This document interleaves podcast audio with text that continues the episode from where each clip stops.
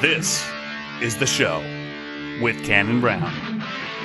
It was just a lot of it was experimental, and, and, and a lot of people knew that, but we'd, we'd all take the experiments, experiments because that was kind of, you know, other people had done similar things other ways, and I suppose pioneering in the same way that the, the guys pioneered the, them, the, the livestock breeding side of it, I was probably starting to pioneer some of the ways that we presented the animals, and, and yes, I learned from, I learned from some people better than me, but on the other hand, I learned a lot of that by just purely by experience.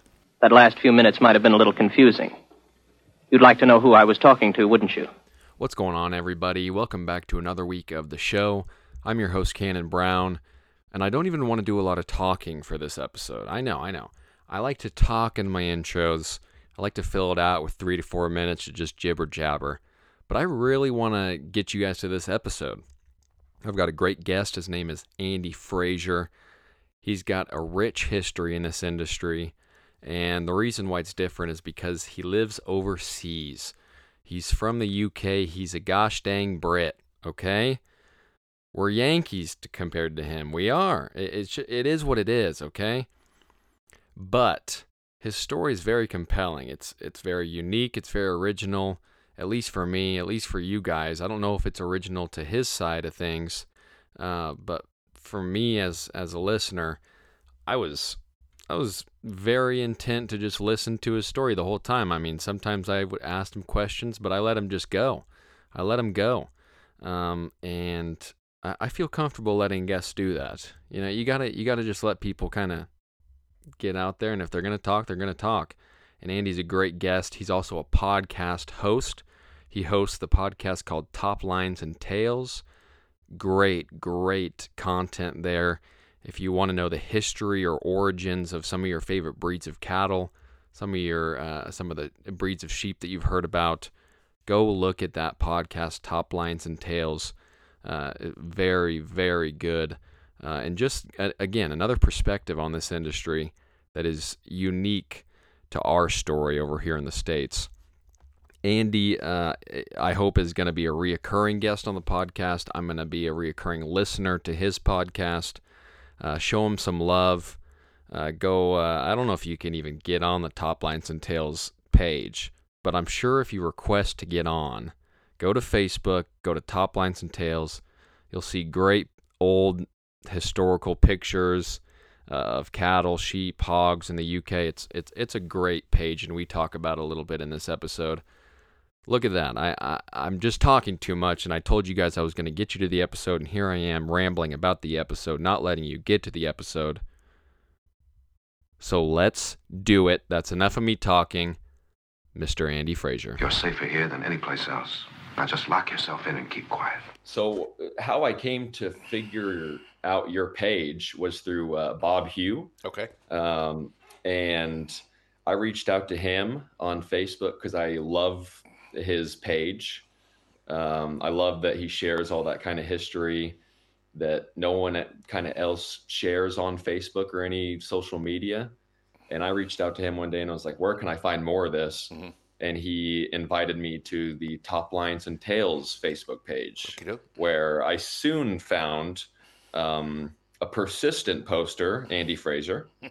um, you are you are the most active post. Did you start that Facebook page? Yeah, I started the whole Toplines and Tales things is my baby. Yeah, I started that. That's incredible. I mean, there, and I know it covers usually or, or mostly, uh, primarily UK history, European show history. Um, but from an American looking at that, I'm like, gosh, dang, that's so cool uh, just to see all that history and see those people. It, just 20 years ago, it looks so different culturally mm-hmm. uh, to now. Absolutely, and and um, Bob's.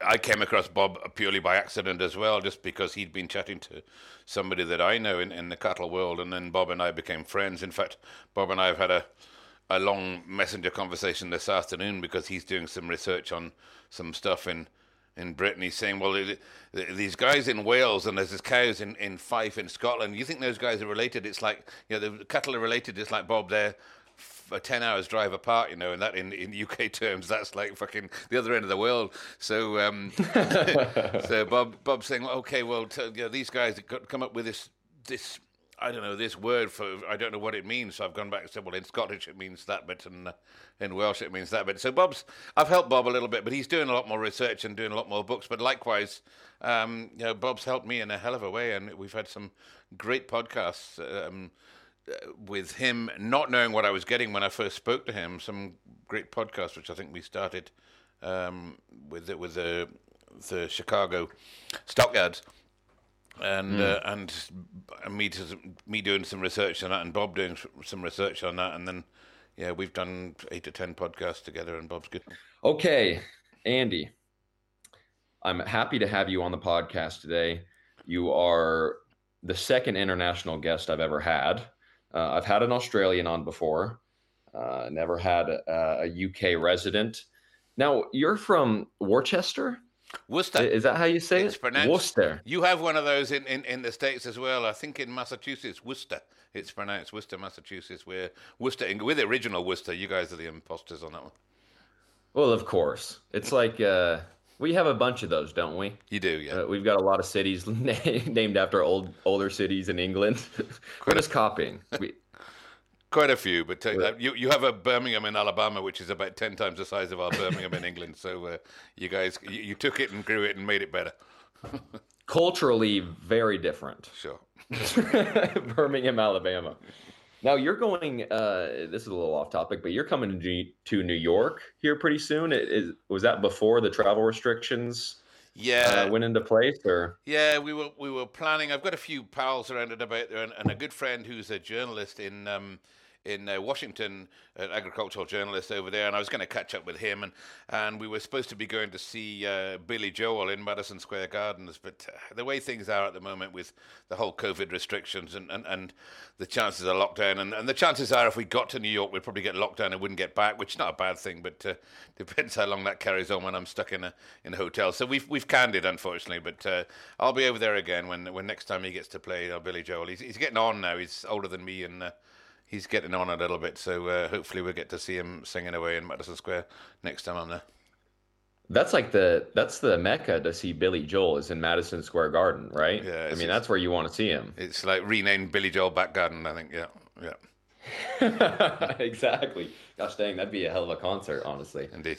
Now, you um, so you started showing cattle at uh, 13 years old. Okay. Had it been in your family before? Did your parents show livestock? Were they agriculturally motivated by any means? My my grandfather was was uh, had showed chickens. Now I know absolutely fuck all about chickens. Grand, grandfather showed something called a, a white. Are we okay to swear on this podcast? You can edit it anyway anyways. Andy, you are completely okay to swear on this. And it sounds better coming with your accent too. I won't because it sounds vulgar, but if you say it, it sounds really good. Sure.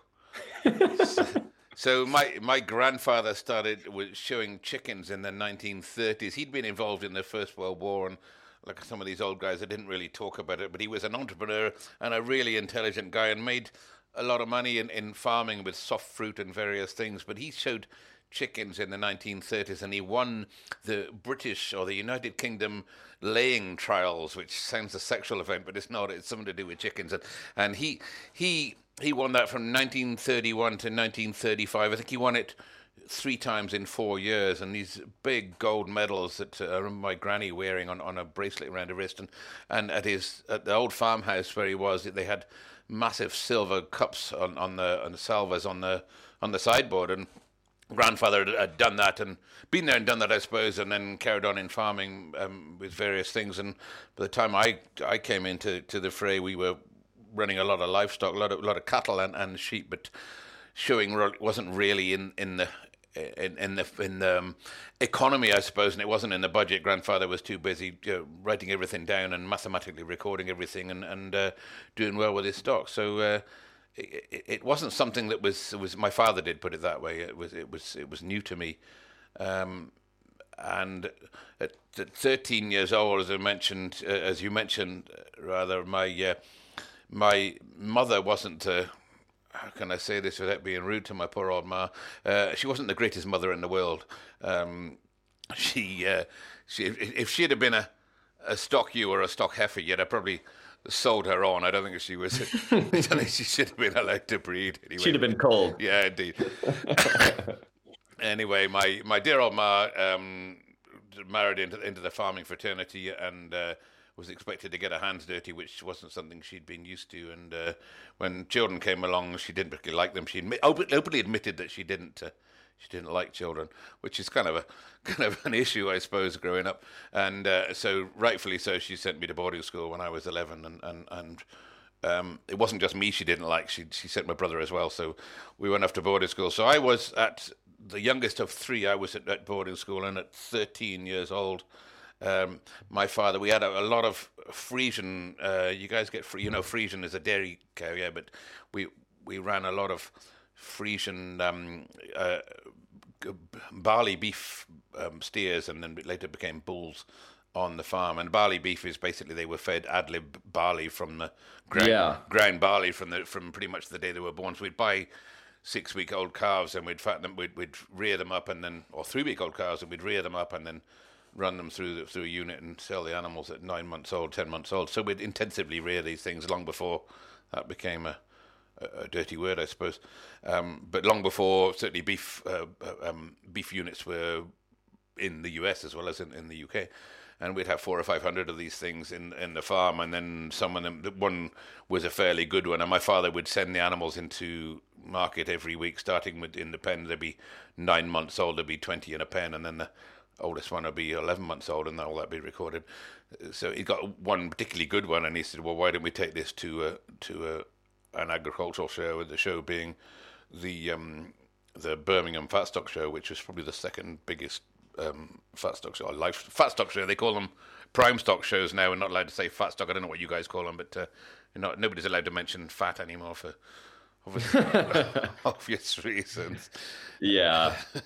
But uh, we, I think he, we, I suppose my very first show, he, he, I've got a photograph of, of myself here um, somewhere, and he'd exhibited at the Kidderminster uh, Stock Show, the local market, uh, auction market, um, would have every year at the end of the year. Bearing in mind, we were sending probably 10, 15 cattle every week into the auction market, and maybe 100 pigs and 30, 40 sheep, and so they'd have the the auction, the, the fat stock show at the end of the year in, in early December, and then they get some old butcher to judge, and there's a picture of me with an with a Charolais cross animal, so not one of our Friesians, but a Charolais cross animal in hmm. 1967, and I'm just a boy, and the animal had stood on my toe, and I can remember it to this day, and this big butcher standing there, and the animal stood on my toe, and I was crying my eyes out at seven, eight years old. And um, the butcher saying, uh, "How heavy is it?" and I thought, "That you sarcastic old bastard." That's not.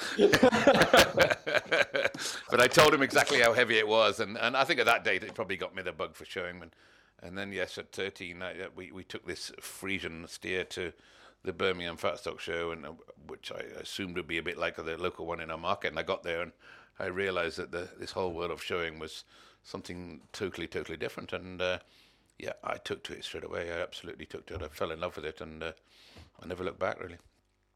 Yeah. Now, when you're when you're sent to a boarding school, um, does that mean you're you're away from home going to school? I mean, how are you uh, like raising the livestock? Are are you able to come home? I, we don't have boarding schools over here in the states, so I'm just a little confused. Okay. Excuse me, I've got a glass of wine in front of me. Oh no, you should drink more of that wine. I'm going to. Um, yeah, yeah. A boarding school would be, I suppose, a privately paid for school where uh, you could send your children away, boys in in, in my case, um, to a school. Most of the of the boys in the school that I were at were were farmers' sons, and it was a paid for education where I'd go away rather than cluttering my family's feet. You'd be sent away there, and yes, you'd stay away for three months or two months at a time. Um, that coming back and coming back in holidays and what have you. Go there at eleven years old and come back home when you're eighteen years old, and that's that that's a a paid for education, and it still goes on. And I mean, I, I sent my sons to to not the same school, but a a similar school. But yes, I wasn't. So I wasn't coming back. I, as far as I'm concerned, I was concerned. I was always going to be a farmer, and despite they taught me about mathematics and chemistry and sexual education and all the other things that one needs to learn when you're 11 years old, um, we we had a there was as an aside there was an a, um, one of the, the curriculums was uh, agricultural science. So myself and all my pals signed up for this thing, and we were taught by this guy called Doctor something or other. We called him Doctor Penis. I'm sure his real name wasn't Doctor Penis, and uh, he was going to teach us about agricultural science. Well, we all knew more about agricultural science in our big toe than this guy knew about it. So uh, that was quite a, a fun, a fun class when we when we were deciding. We, would all stand up and, and and whatever he said, we'd just tell him that wasn't right. And I'm telling a sheep remember him saying sheep live till they were, you know, ten years old. I said, "Well, you try that at our place; they all die when they're five, you know." Because, and it, so yeah, my my my days. Except at, they're pampered, maybe. Exactly, my days at boarding school were, were um, they they were there supposedly to learn and have fun, really. And I played rug, rugby. Uh, you guys don't play rugby over there. Um, I played rugby and it sort of hardened you up. And but yes, I would come home on the odd weekend and being over through the through the um, the the holiday period, seeing this animal that was that was being groomed by the uh, cattleman at the time. He was sort of grooming this animal up, but didn't really know what he was doing. And the, the animal had horns, and it was it was it was a, it was a it was a hell of a thing to be. It was horrible, and so he turned up at this event, and he turned up with this animal, and then I was left. I got the day off, well, a couple of days off boarding school. I think I came home on the Saturday, the weekend, and the show was on the Sunday, and then I was expecting to go back to school on the Sunday night. Um, and my father had phoned my headmaster at school and said, "Well, can the boy have a, a, couple of days off because it's an education for him?" And so I got left at this. But the, the cattleman, everybody else went home, and I got left at this boarding school with, with it, sleeping on a bale of straw. So I got left at this cattle show, sleeping on a, a bale of straw besides this animal, which we'd called Fred for whatever reason, and sleeping alongside Fred at 13 years old. And I think my father expected the next day when he came back that I'd still sort of be sitting there fairly meek along this animal. By that time, I'd gone all around the place and gone to meet all the other stockmen. And at 13 years old, I'm tugging at the shirt tails and asking them, you know, how this thing works and how that works and and and, and how this this job that this sh- cattle showing world works and I just saw I saw these guys that could groom these animals miraculously and, and these beautifully turned out beasts and I was hopelessly embarrassed by Fred, who was a big fat specimen of a Friesian steer, and uh, and um, eventually, you know, he came last in his class as he rightly should, and and uh, I just got the bug for that, and then the following year, I, I, I he's still at school to be fair. The following year, in my holidays, I'd groomed another one of our specimens of our of our animals out of the farmyard, if you like, to go back there, and this time it was sort of Fred Mark II, and it was it was uh, it was dehorned. And and, uh, and properly turned out, and I think it, it won its class in, in the Friesian section. And but I, but then I was hooked, and that was for me. I was always gonna I was always gonna show cattle, and uh, nothing else I wanted to do. I didn't work out how, yeah. didn't know how I was going to do it, didn't know where or, or who or what ways. I just knew that was something that was always going to be in my life, and uh, at Cannon it has been, and it always will be. No, there's something about, um, and this I think you share this story with a lot of kids that show livestock. There's something about going to your first show mm-hmm. maybe getting your butt kicked, but you you learn a lot. And then you come back that next year and and maybe you win that class, when you win your class, or maybe you're two spots above where you were last year, but you're it happens in a lot of kids where they're like, wait, if I work a little harder, I can actually see a difference in where my animal is going to end up in class. And if I learn a little more, I can I can feed it better, or I can fit it better, groom it better, whatever. Um, I think that's very important to a a new livestock shower is is getting to see that improvement early on. Yeah, you're absolutely right, and it's it's extremely important that we encourage the the youngsters. Um, certainly in the UK, the, the, the agriculture is quite a closed shop where where did I say a closed shop? I meant sorry again, a closed shop where it's very difficult for youngsters out with agriculture to get in there, and it's difficult for the guys within the industry to promote out with their industry to find these young guys. And um, mm-hmm. unfortunately, we have we have an uh, um, organisation uh, in in the UK called uh, Young Farmers Movement, and I suppose that's kind of similar to your 4-H and, and the other movements you 4-H, have. There. Yeah. Mm-hmm. But we have that organisation where uh, youngsters in their local village at a very low level, really, in, in a, some of the villages in Scotland, there might be 500 people live in the village, and they'll have a young farmers group, or they might have to go to the next town to do that. And years ago, there would more, be more and more of them. Now they're less. But to bring these youngsters in at that level is a brilliant thing, but that brings them in, and, and within that that organisation, they do have the skills that some of the other guys that maybe their fathers and their grandfathers have been in that business. But realistically, to, to get the youngsters in, yeah, you're right. To, to rock up at a show with an animal that, that you know nothing about, I tell you what, that, that, there's there's no bigger learning curve on this earth than, than to get your ass kicked and then uh, and then to come back the next year and go, you know what, I'm going to beat you guys, and and uh, I think that, that that's that's the drive that. Uh, that, that everybody in life probably has, or, or people in life who want to strive has, and certainly your, your guys in the livestock world, all of them, well, should should learn from that level and should encourage people to go in at that level, and, and hopefully they all succeed later down the line. Yeah. Yeah, that's interesting that you said that, that it's kind of like a closed shop over there and, and people in the industry are in the industry and people on the outside find it hard to learn more uh, or be invited in or even want in. And there, you guys have that uh, young farmers movement. Uh, what do you, is there any other way that you think is a good way to get people more involved, especially in the UK and in the livestock industry? Is there, is there a way to do it to where you can market it to young people without uh, clubs or something like that? I mean, is there a way to get it in the school system uh, like we have over here in the states? No, I don't think it's. I don't, I don't think generally, for all I said earlier on, we did agricultural science at our school. It's not something that's on a, a general curriculum, but I do believe there is. Uh, um, there are a lot of uh, um, small farms, petting farms, if you like, where people can go and see mm. see a sheep or a goat or a, a cow, whatever, and, and whatever farmers set that up or, or small farmers have set that up to make money. Good luck to them, and invite the people in. And there are those ways there where the school will take maybe a whole trip full of kids, and they'll all go there, but uh, half of them will be interested to buy a interested in buying a packet of cigarettes to smoke behind the behind the shed.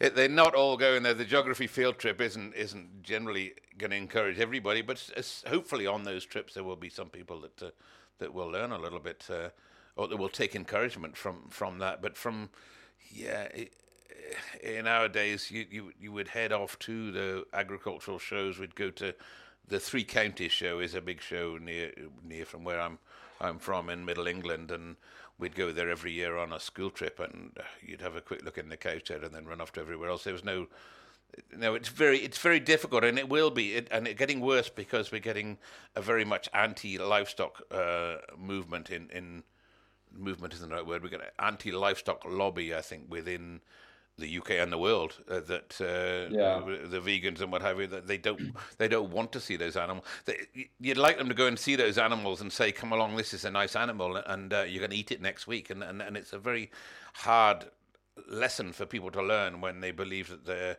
that all the beef comes from from the supermarket and and they'd rather not eat it. I think if they see the animals yeah. and the, the, the, understanding is very, it, it's a very hard, it's a hard bridge to, to cross, Cannon, and uh, I don't see how we're, we're, any of us are doing any good to, to to make that any better. To be honest. Well, I'm working on it, so okay, not really, but um, I like you said, it's a hard task, and the and the person that figures it out is going to be uh, an incredible advocate to the agriculture and livestock industry. Um, but it's interesting that you say that, especially in the UK. I mean, I remember reading uh, a quote by Winston Churchill, uh, and I want to say it was like in the 1920s or 30s, where he was talking about lab produced meat. And he was talking about, and I don't have the quote pulled up here, uh, but he was like, we have to get away from this absurdity of killing one chicken to feed everybody when you can just uh, one day we'll be able to grow it in a lab. And I thought that was uh, pretty futuristic of him to say that, uh, obviously. But um, it's crazy that even back then, uh, culturally, they were looking for other ways around just using chickens or sheep or or cattle, you know. I find that fascinating that if that if that is a true quote, that's something I've never heard, and I will go a little bit onto that route with with the the, the false meat, as it were, and one because back then. Uh, in in the 1930s, it was very difficult to see how the nations could manage to produce enough food to feed themselves. So that would be a problem back then. Was to, to grow false meat was was about if I just tell you, a false meat was, was about producing enough meat and extra because we hadn't got enough of it. Um, so the, fal- the the idea of producing false meat or extra meat would have been because we didn't have enough um, meat to feed ourselves. I don't think it was be with him was. I don't think he started a vegan movement in any way. I'd be very surprised if he did, if he did anyway. But going on to the the the false meat side of it, there is a a, a massive um, business behind the idea of growing meat in, in warehouses in, in areas. And I've discussed this with my pal who's in Washington on your side, and he's involved in, in as well as agriculture. He does a lot of stuff within within the American government or within the American Parliament, should I say. And he he said there's there's massive. In fact, when I got him to quote it back on a podcast, he denied saying. It. He said, "No, I can't say that." Uh, so I won't say his name and incriminate it. Uh, but he said there massive warehouses being built out in, in the in areas where they have no. Um, as long as they've got water, they and, and they have no electric because it's all solar powered, and they can build these warehouses. All they need is is running water to produce this this beef, and not just buy a few packs on the supermarket, but in hundreds and hundreds of thousands of tons. And uh, a lot of that business is being backed by the the, the national or, or, the, the multimedia global businesses, the likes of Microsoft and, the, and these guys, putting money into that because they see that that's going to be the future. But that's about producing meat that is not meat, and I don't understand why in where we sit in the world at the moment. Why, if you don't eat meat, that's great. You don't eat meat, that's fine. I don't have a problem with that. Go and eat whatever you want to eat. If you don't eat uh, vegan, you don't eat drink milk, go and do that. That's fine. But why, if you don't want to eat meat, why do you want to eat something that uh, looks and tastes like meat? Because that defies all the logic, as far as I'm concerned, about not eating meat in the first place. So I really don't get exactly. I don't get that. I don't get that. But that's where yeah. that's where we're going, unfortunately. Yeah, I I found the quote. so and this is on the Smithsonian Magazine. Yeah. So I think this is a decent um, source. Mm. He says, with a greater knowledge of what are called hormones, i.e., the chemical messengers in our blood, it will be possible to control growth. We shall escape the absurdity of growing a whole chicken in order to eat the chicken or wing by growing these parts separately under a suitable medium. Okay. That's wild. I mean, it, it, especially for it, it, was 1931 when he wrote that, and like you said, they were trying to figure out ways to feed the entire population at that point. I mean, there, there was a lot of scarcity uh, in the 1930s, uh, especially from. I mean, that was when the Great Depression was in full swing, right? I mean, that was that's Absolutely. That hit a couple of years before. So absolutely. Then uh, they thought they thought we were going to be in in in, in a bankrupt um, world, and then of course later on when they thought we were going to blow the world to fucking pieces, so uh, they, they, we wouldn't we wouldn't have anything to, to be able to produce. I understand where where he's coming from there on on that on that score. I guess. That's wild, though, I, and that's a little tangent, I guess. But it, it, um, but just before we, we, we head off, get off from that, uh, Cannon, I, I in, in, the podcast that I run, and uh, um, we're podcaster to podcaster here. The podcast that I run, we study a lot of the history of. We're studying a lot of the history of some of the original um, breeds of cattle, in, in, in, a lot of them originating from you know, Britain, the UK, and some of these animals going back into the medieval times, a thousand years ago. But there are great people within that industry who have been. Um, pioneers by taking what was an ordinary draft animal and then turning that into an animal that can produce beef uh, and, and and milk or whatever it was that, that we were needed. And and you have to look at those guys and go well they're saying exactly the same as Churchill did. He's just looking a little bit further but they're saying the same as the quote you just said by what we had back then was a, a cow that would plough the fields. Now we want to turn that into a to an animal that actually will will produce us some beef that will will sustain uh, sustain the, the, the, hungry nation. So I suppose the same thing Churchill's taken a little bit further by adding a bit of scientific to it, but it's still the same principle that evolution will tell us that we need to use we need to be better at producing what we do. I guess that is true. I mean, that's most people don't realize that mainly they're just they were used for labor and plowing up fields, and it, it took a turn to where oh we don't need these animals for labor anymore but we can use them solely for production. Mm-hmm. That's uh, that is an interesting turn that I don't think anyone really thinks about. Certainly, some uh, the, certainly something that we that we've uh, certainly uh, as I wouldn't say discussed uncovered, but uh, discussed in the fact that the um, you know, the, the horse the draft horse came along, and, and the likes of Robert Bakewell and these guys who were who were developing um, oxen into beef at the same time were developing the, the, draft horse that would then become the animal that took place of, of the of the cow because it's a, a lot more efficient of, of running mm. up hmm. of, of moving up and down, and obviously the the tractor and everything that came after that. But I mean, the draft horse came in to replace the cow, and the cow then went on for it to have a different role to produce beef. Yeah. And uh, that podcast that you just mentioned is called Toplines and Tales, mm-hmm. uh, hosted by you. Um, so I encourage everyone listening to go check that out. I've listened to a bunch of episodes uh, since finding the Toplines and Tales Facebook page. Um, I think is incredible. I mean, you're talking with these producers that uh, maybe they own the original herd or they've uh, they know the what the original herd stems from or what their herd stems from. It's it's really interesting to figure out the uh, the background behind all these old herds of cattle and and these sheep breeds. You, have done these sheep breeds as well. Um, it's a lot of history in that podcast that you have. It's a lot of work, Cannon, is what it is. That's true. but it's it's it's been fascinating for me, who've been involved in, in the livestock industry all of my days. And yeah, I'm just sixty this year. To to to um, not not down there with you youngsters, but to to learn. Uh, from guys a lot older than me, uh, but people who have been involved in each of those those breeds, and and long before that, where the people have found me history books that I wouldn't have found, and found me documentation that I wouldn't have seen, and photographs that uncovered from somebody's grandfather's closet. So to find all this stuff, we we're trying to bit by bit pieced together the yeah, the history of each one of those breeds in a in a lineage. So, so right from the the beginning to to where they are now, and then back that up with with photographs of, of you know, photographic evidence, if you like, of those. And it's been it's been fantastic. The, the, the podcast, to be fair, isn't always about that. It's some of that can be quite dull and boring, apart from to the purists. But uh, we do other things on there as well. But we chat to modern day producers, and and and, and uh, sometimes we have fun as well. Yeah.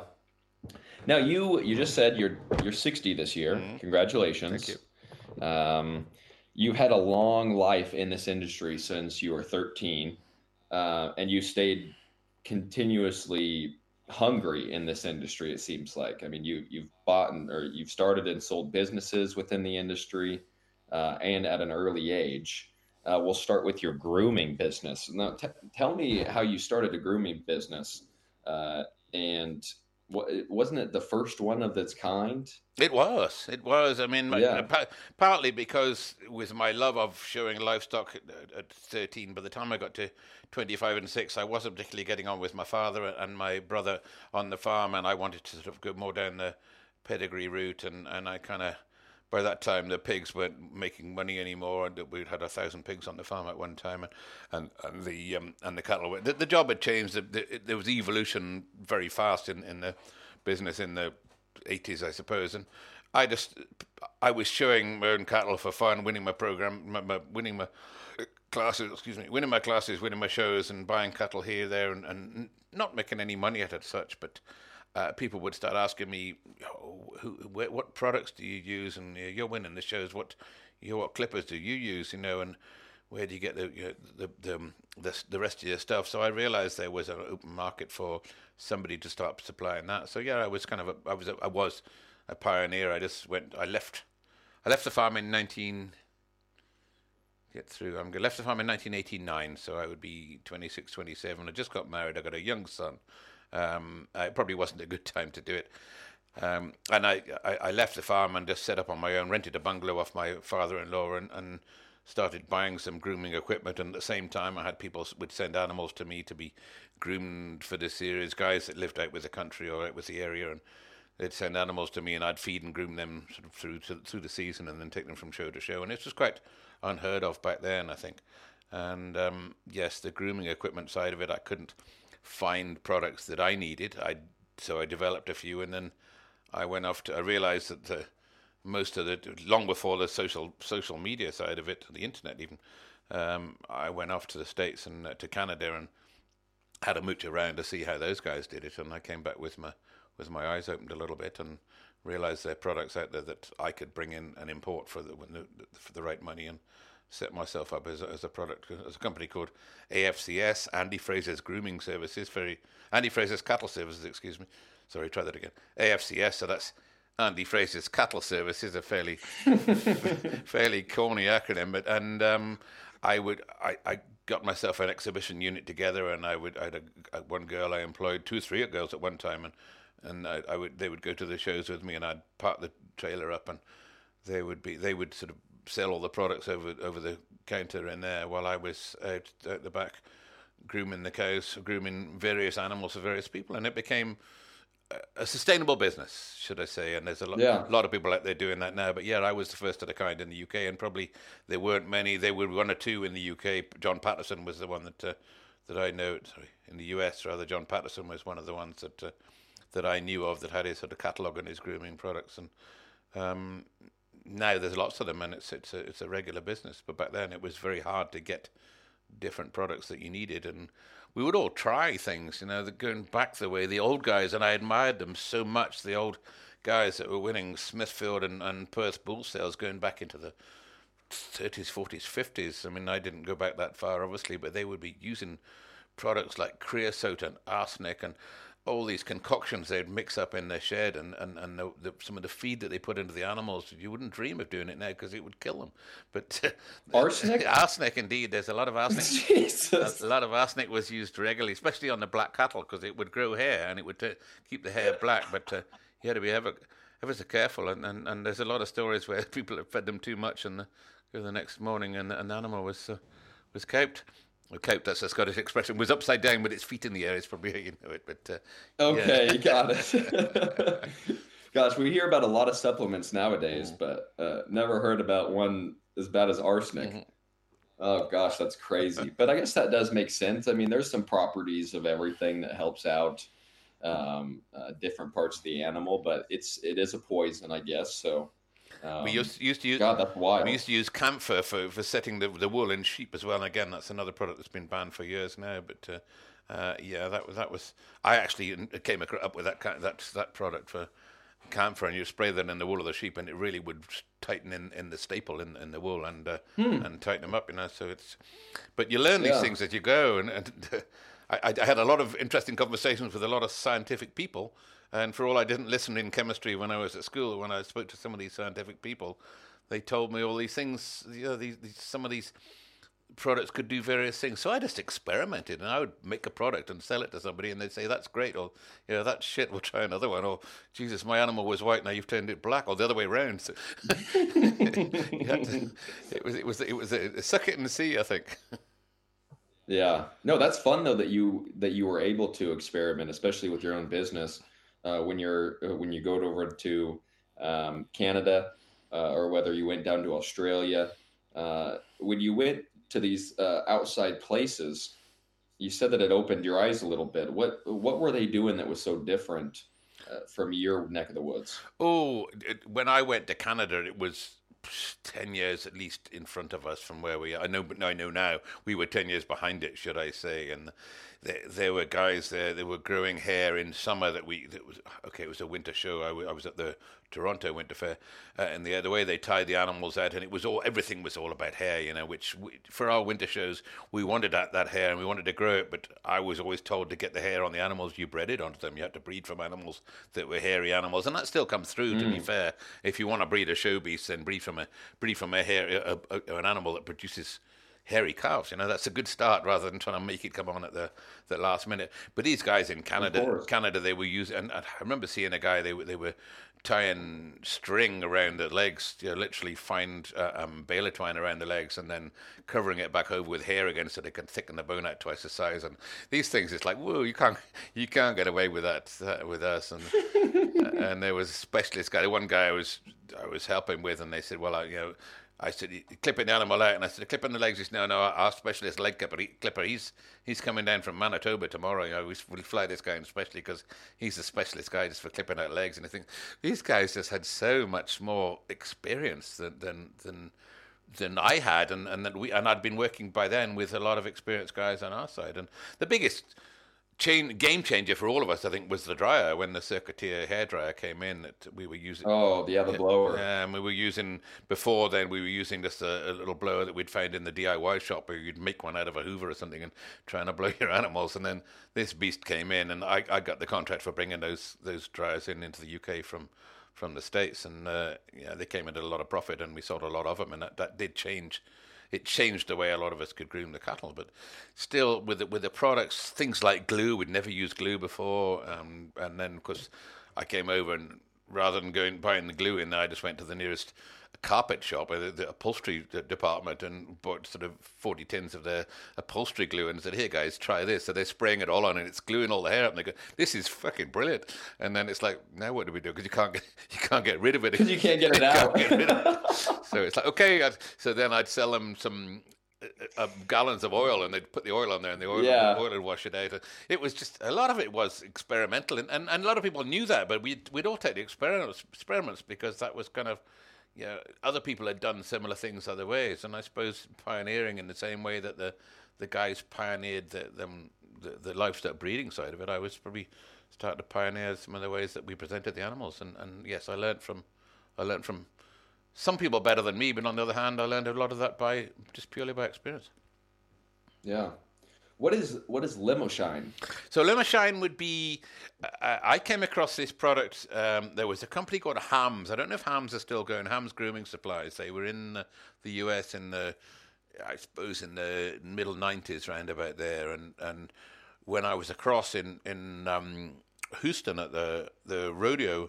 I went there to do a deal with a guy called John Patterson, and if John Patterson's listening, hello John.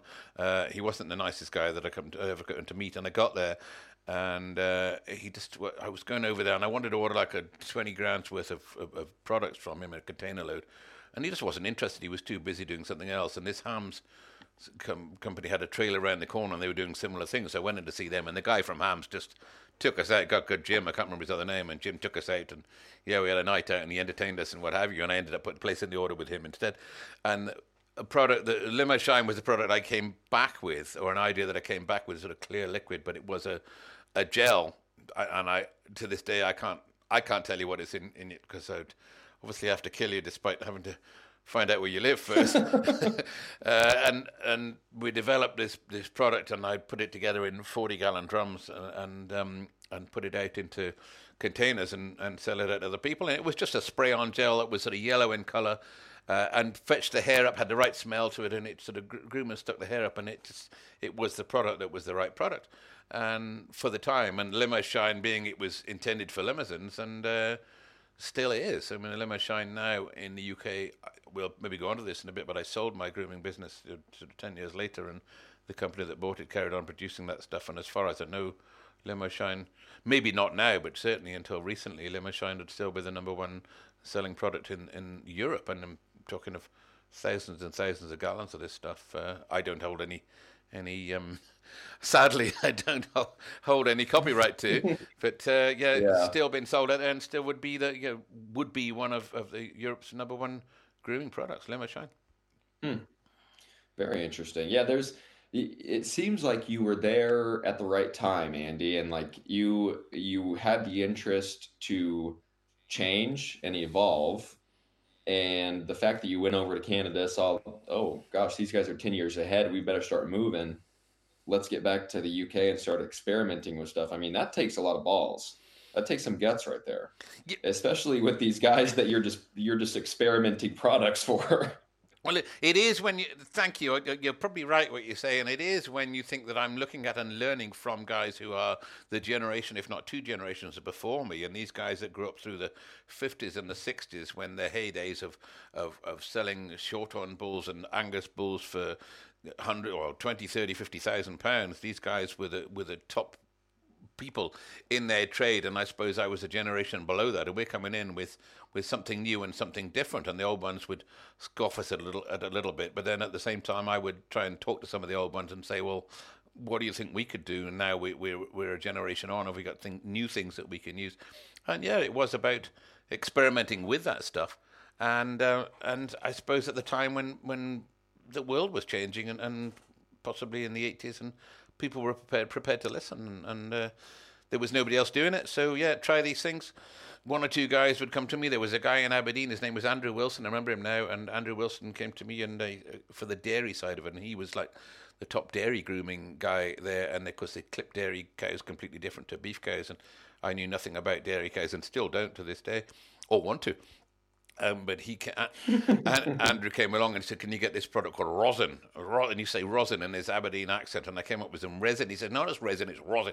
And it's like to find these products, and I'd sort of scour the world, and he said they use it in Canada wherever you can you get it. So I find the guy that was manufacturing this stuff wherever they'd be in, in America or Europe, wherever it was, and, and the special combs and the clippers. And can you find these things? He knew exactly what he wanted, he just couldn't get them. So he'd give me names and contacts, and then I would contact these guys and start shipping this stuff in. And there was a product called uh, Black Magic and Clear Magic, which I think is again is still used to, to this day in the dairy. That's still used, yeah, yeah. in the dairy industry. Doc Brannon's Black Magic, and so I would ship that stuff in by you know, three, four hundred tins at a time, and and uh, supply it to these guys at a good profit back then. The the, the exchange rate from Britain to uh, to the US was, was quite good, so I, I don't know if I buy them.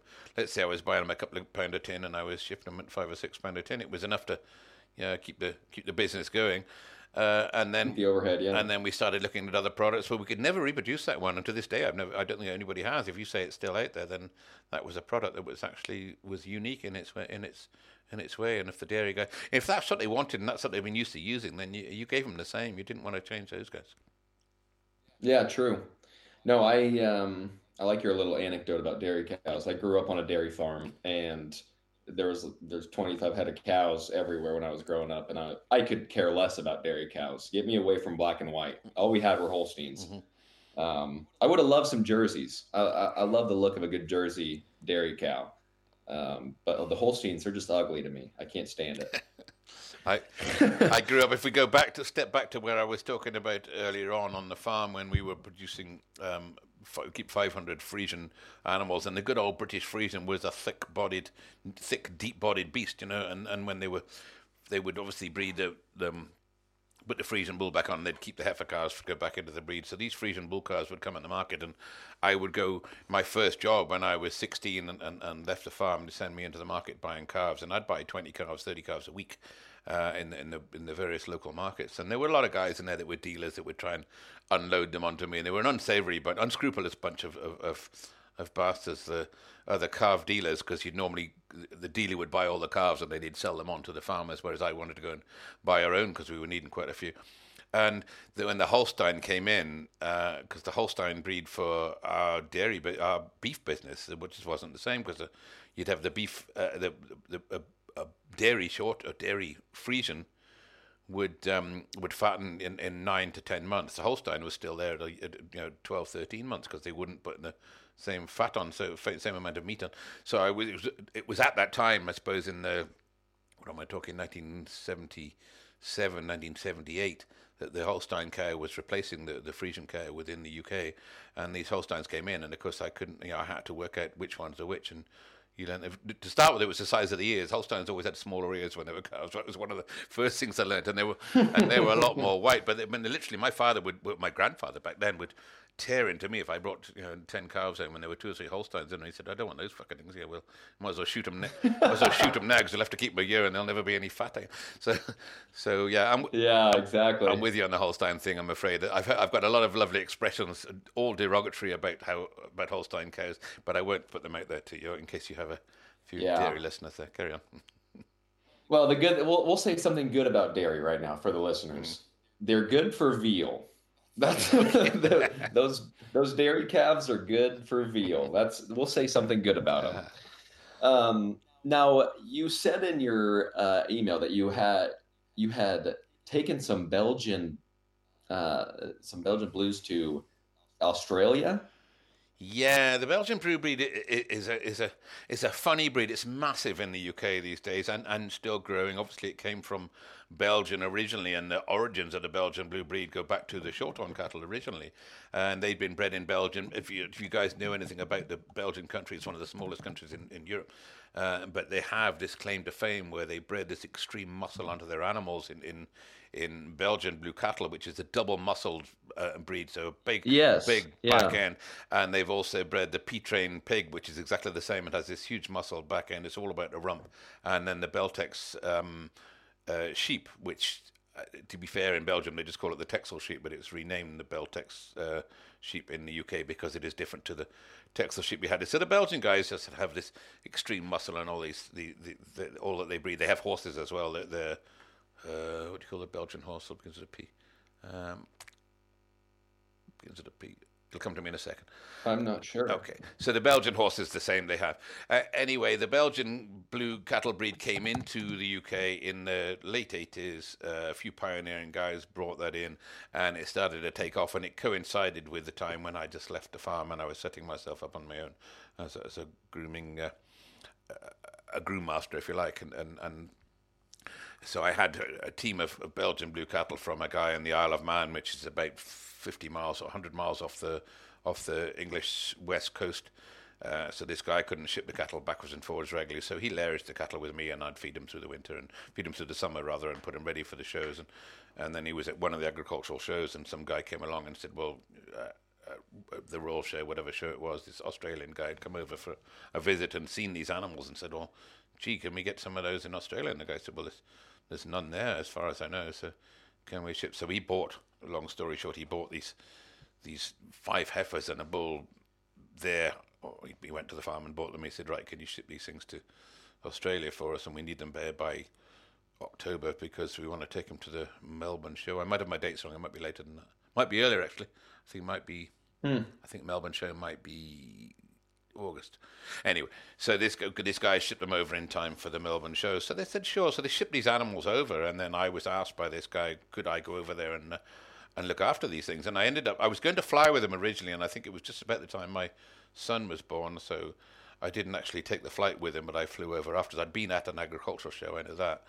Because I took my bag from the agricultural show that I'd been grooming some cows at with my clippers and my comb in my hand luggage and my boots on, literally Oh. shit on my shoes from from from from the, the the show, and I sat there probably stinking to the guy people next to me, door to me. But uh, arri arrived in in uh, Australia, and they said, have, you, "Have you been to?" It said on this little form you have to fill in. Have you been near a farm? Of course, I've been near a farm. So they took my, they had a look at my bag, and they were like still hairs of, of, of the last animal that I groomed on are still on my on my comb, and my clippers have still got you know, the, the, the hairs on them. So they took all my stuff away and fumigated, and they took my shoes and they took my trousers as well. So I remember sitting in sitting in Melbourne Airport with uh, with with with in my underpants, waiting for these guys to bring all the all the gear back in.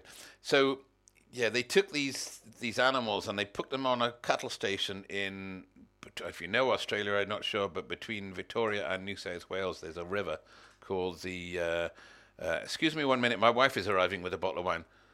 Thank you, darling. No, you're good. Thank you, darling. She's arriving with some red wine. Uh, so they took these animals, and um, tell me if I'm waffling on too much here, Cannon, because uh, you've got. No, you're good. I and I can, I, like I said, I can edit this down or whatever. It's I, I just like to hear you talk, so you're good. You cut the shit out, whatever you want to. So they put these animals. you just you hey you you pour more of that wine and we'll just keep going all day or all night. I've got nothing else to do. I've had my dinner. I cooked it. I cooked it earlier on. I cooked my dinner earlier on myself. Boeuf bourguignon, as you do when you're in France, which I am at the moment. So boeuf bourguignon. Oh, wow. Uh, yeah, you get it. So I'm good. Um, so we t- took these cattle. They, these cattle were based on a cattle station uh, between uh, New South Wales and. Queensland, Victoria, New South Wales, and Victoria, and, and where the, the Murray River runs through, and it was on a cattle station where the Murray River parts and then comes back together again, and there was a, a thousand acre farm in the middle of the Murray River, basically, and so the- when they bred Herefords, and that's all they're interested in were Herefords. So these Belgian Blues arrived, and these guys, what the fuck are those? You know, they, and they, and by the time I got there, they'd been there two or three weeks, and they'd got covered in mange, and, and they really weren't looking in a good condition, and the hair was all going horrible. It was the wrong time of year, so I thought, well, I'd shave these things. So I basically, as we do with Belgian Blues in the UK, they basically shave all the hair off them, a bit like a dairy cow, so that you can see the ex- extreme muscle they've got underneath them. And this is alien to you guys, obviously, in in in the US, and it's alien to most other people. But that's what they do with Belgians. They want to see all this muscle, so they um, so they shaved these animals, and I shaved these animals out. So these guys in the next door in there with their Hereford cattle could just see this sort of hair fluttering down in the wind, and I said, "I thought you were taking those to the to the Melbourne show next week." And he said, "Wait, you're shaving all the hair off of them, chopping all his hair off, and then uh, and then we put them outside, and then they got bloody in the sun, and they got sunstroke. I didn't know that they're the thinnest skinned, Oh, thinnest skinned bastards ever. So they got no. I think we poured some some um, uh, spot on uh, stuff on there to kind of stop the mange, and poured that on the backs, and and it all burnt, and they got sunstroke, so they all they all started to blister up. It was a, it was an absolute horror show from start to finish, and then that's a shit show. but the first Belgian blues in Australia, and so we took them to the, Mel- the, the, the Melbourne show. These four heifers and a bull, and the bull was a decent bull, apart from the fact he he, he got a well, he got one good leg. I'd say out of three, th- four. You need four legs to, on on. on he got one good one and two fairly mediocre ones, and his front one shot out at right angles and kicked everybody as they passed by. It was he was an absolute bastard, and He's got one good one though. yeah, but they trying to sell it to these guys. I didn't, you know, these guys saying, well, you know, a bull needs to walk a mile between serving a cow and three miles to get some water. This thing couldn't walk 200 yards to the end of the field, to the end of the of, of the shed rather. So. Uh, uh, and then when he did, he kicked all the passers by as he was getting past it. He was just, he was just about. So talk about the hardest sales job I've ever had. I used to think I was quite good at sales, but I, I learned a lot over those couple of weeks. But they were the very first Belgian Blues who went into Australia, and that was 1989, I think. And then Australia shut the door from all animals from Europe, or certainly from Britain, because of BSE. And then this is before you're born, but from BSE, is it before you're born? Yes, probably. Yeah, I was born in There '96. you go. So the BSE, uh, with bovine, you know what BSE will be, I'm sure. And BSE came in um, a- as a, a disease within animals that they then stopped them putting the older animals into the food chain and all this. And it was something we didn't, we never heard about in UK per se to the general public anyway until 1993 and yet the Australians in four years earlier had already banned animals coming from the UK uh, for BSE so it shows that the world and it shows how much cover up and, and, and um, we see within governmental organizations and the, it shows that the world must have known or somebody must have known that this BSE was going to grow up and be a problem. And uh, and the guys in Australia shut the door four years before we recognised it as a as an openly recognised it as a problem uh, within the cattle industry. And but during that time, it literally was like the week after we got these Belgian blue cattle there. So this guy, uh, Ron Collins, the guy was called Ron the Con. That was he was known as. So you can this is the guy that owned these cattle. So that kind of sums up sums up what we were taking in. And uh, he. Uh, yeah, he absolutely cleaned up now. I mean, everybody, there were people were buying semen left, right, and centre. He put all the heifers into embryo station and uh, embryoed them all out, and, and he made an absolute killing on on, on the job. But uh, I believe there aren't too many Belgian Blues left in Australia anymore, and whether that's because of him, I don't know. So yeah, that was that was me in Australia with with Blues a, a long time ago now. Very interesting. You know, I didn't know that. Um, I didn't know that Belgium has such a fascination with like double muscled or he- heavier muscled breeds. I I didn't even know that the Pietrain hog originates from Belgium. Absolutely does. Uh, I know that it's done a lot of damage over here, uh, especially in our in our show pigs, um, but with the stress gene and everything. Um, but yeah, I didn't know that all that originates from just Belgium. That's wild that they have that fascination. Yeah, and, and it's not just that; it's the uh, but there's also a, a, a gene within the, the cattle as well, which is very undesirable within the, the other breeds, certainly within the Angus cattle in in, in the UK that uh, these guys don't want. So yeah, that muscle gene it would put extra growth, it'll put extra um, weight into animals, but uh, it's it's muscled meat that uh, is maybe not uh, tantamount to eating quality, and I can see that being absolutely against everything that uh, that you guys stand for in the US, and and a lot of people do in in the in the beef industry with it around the world. But uh, there's still a massive market for for muscled animals, both in sheep, cattle, and pigs uh, in the UK. Oh, for sure. Um, okay, so tell me, uh, tell me about the Smithfield show. It's it's it's a show that I see often, um, documented on your Toplines and Tales Facebook page. Uh, a lot of pictures. I know nothing about this show, but it seems very very important in your neck of the woods. It's it's it's massively important. It is the mecca. It was the mecca for uh, cattle showmen the world over. I would say, including the U.S. The Smithfield show dated back to 1897 1898 I think was its first show held in London in the, right in the center of London and year on year all the best animals within the UK and Europe going back the way would go to compete just purely a fat stock show not about breeding animals not about not about dairy animals just purely about uh, fat animals or, or, or um, meat animals, market animals, yeah, cattle, sheep, and, and, pigs. And the show ran on and on, and, and it became by the, the, the turn of the certainly by the 1900s, it was it was the massive show to breed, and all the breeds would want to the show to win rather, and all the breeds would want to have their own animals that are winning that show because it was there were massive trophies and and and what have you, and the show moved into Earl's Court Exhibition uh, Hall, which was in the middle of London in, in the 1920s. Um, this big dome of, of, a building that would house um, four or five hundred cattle, maybe, which is not big by cattle show standards, but four or five hundred of the best cattle in the country, you know, four or five hundred of the best sheep and the pigs in the country as well.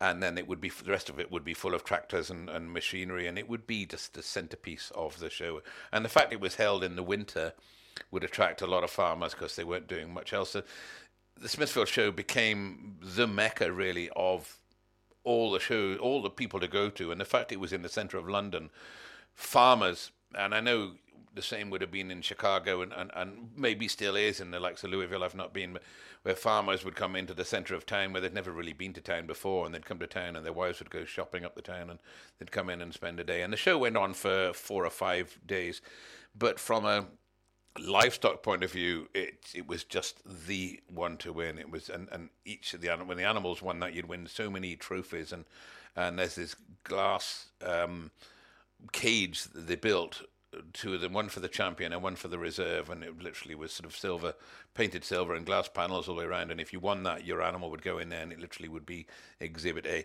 And it was just when you went there, and I, wow, I, I first went there in in nineteen 76, I think, and I just stood there in awe of looking at the animal that won that show. I can still, I've got pictures of it now. I still see that animal that won that show, having been at the Birmingham Prime Stock show the year before.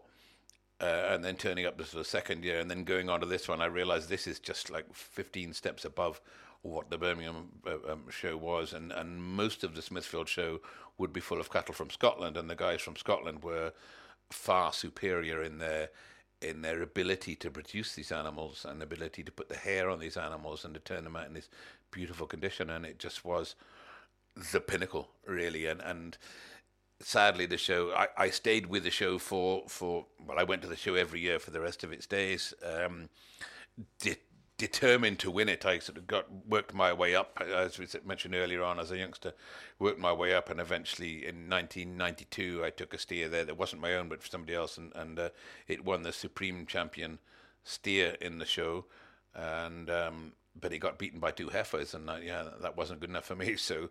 Uh, the following year, fortunate again, I suppose. By this time, I was getting fairly good at the grooming job. I was competing with the with the Scottish boys, uh, of which the Scottish cattle would win it most years. And the following year, I, uh, I would seen a steer down in Wales. I'd seen a guy.